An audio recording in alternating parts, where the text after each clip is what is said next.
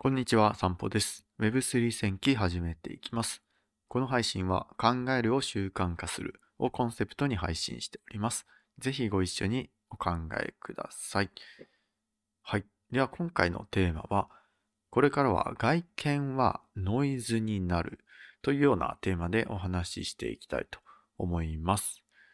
というのもですね、きっかけ、この外見はノイズになるんじゃないかと、そう思ったきっかけが、マツコ会議という、そのテレビ番組を見て思ったんですね。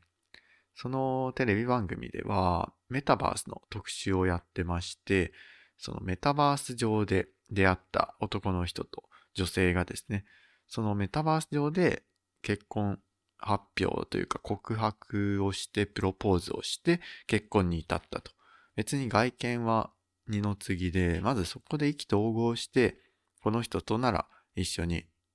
暮らしていけると。人生を歩んでいけると思ったから結婚したと。そういうことをおっしゃっていたんですね。ああ、そんなこともあるのかと僕自身思いまして、そうですよね。メタバース上ではアバターで、まあ声とかはボイスチャットで聞けるんですよね。声とその、その人が使う言葉とかは確認、確認可能なんですが、その人がどういう見た目をしているかっっていうのは全然わからないわけですよね。人間の脳の視覚情報を処理するその回路っていうのは大体もう8割以上占めてるらしいんですよね。もう視覚から入った情報を処理するために脳はもう8割ぐらい稼働していると。さらに人間のコミュニケーションっていうのはなんかメラビアンの法則というもので55%は視覚情報からそのコミュニケーション情報を取得していると。残りは38%が聴覚で7%が言語で認識しているらしいんですね。つまりもう人間の認知っていうのはほとんど視覚情報から入ってきてるんだよっていうことが今、今というかまあ研究で明らかになっているわけですね。うん、そう考えるとメタバースとかデジタル上でアバターを使って暮らすようになると、その視覚情報は別の何かに還元されていくのかなとも思ったりしていますね。もう視覚情報っていうのは、その、なんだろう、本人を映す鏡ではないんですけど、その本人ではないじゃないですか、アバターって。うん、だからその視覚情報が気にならなくなってくると思うんですよね。今、現実世界だと、その美人とかイケメンだとか、ブサイクだとか、不衛生だとか、不潔だとか、強そうだとか、優しそうみたいな。そういった、なんか外見的な要素で無意識に、その、その人についたり離れたりっていうのをしていると思うんですよね。無意識のうちに、この人はなんか近づきたくないなと思ったら近づかないし、この人と仲良くなりたいなと思ったら、まあ仲良くなるように自分で動くっていうこともあると思うんですよね。で、今は社会で働くとなったら、身だしなみを整えるってことはもう大前提とされる時代ですよね。もう高校生でさえも化粧とかおしゃれするのは当たり前っていう時代です。なので、世界が今、もうみんなが無意識のうちに清潔さを求め出しているのかなとも思ったりしますよね。まあそう考えると、ある種デジタルのアバターにみなみんなの興味が向くっていうことは割と自然な流れなのかもしれないですね。やっぱりその清潔さを自分で作り出すっていうのは結構努力が必要じゃないですか。化粧をするにしてもそうですし、まあ清潔に髪を整える、外見を整えるのもそうですよね。毎日お風呂に入ったり、髭を剃ったりとか、いろいろなことをしなくてはいけないから、まあそれ、その努力をしなくてはいけないっていうのは結構人々に、なんだろうな、重みになっていると思うんですよね。その点デジタルのアバターっていうのは一回作ってしまえば、そこなんだろ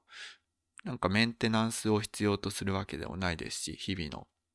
まあ、毎日服を変えるとか、見た目をちょろっと変えるってことは可能かもしれないですけどね。そこまで見た目に気を使わなくてもいいのがアバターの良さなのかなとも思っています。あとデジタル空間上であれば部屋がなんかとっちらかるとかいうこともないですし、その作った街でゴミが溢れ返るみたいなことも少ないですよね。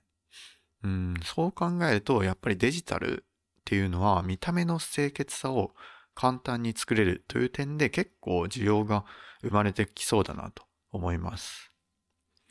ただそうなってくると、そのデジタル上で、まあ人々が生活する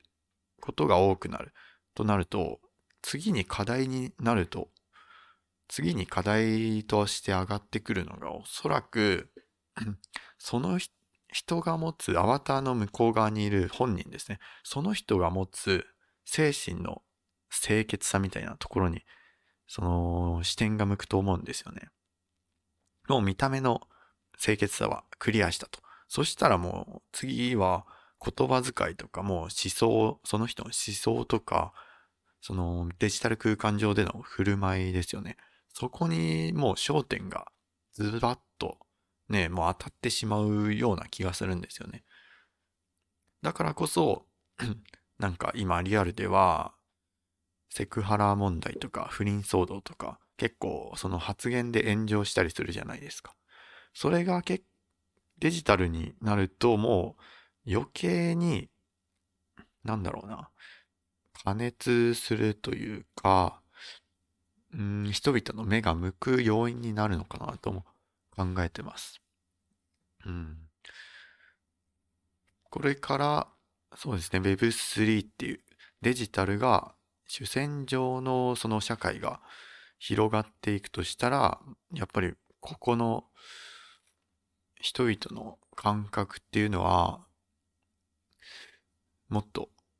強化されていってしまうのかなと思ったりします。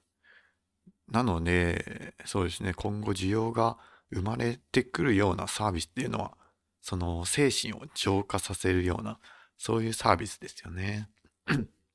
ストレスをデジタル空間に持ち込まないようにするためのサービス。そのあたりが、まあ、うん、事業として成り立ってくるのかなと思っています。はい。個人でできることとしては、できるだけ自分の精神を健全に保つ、保ち続けるっていうことに努力した方がいいのかなと思ったりしています。はい。今日はそんなお話でした。ではまた。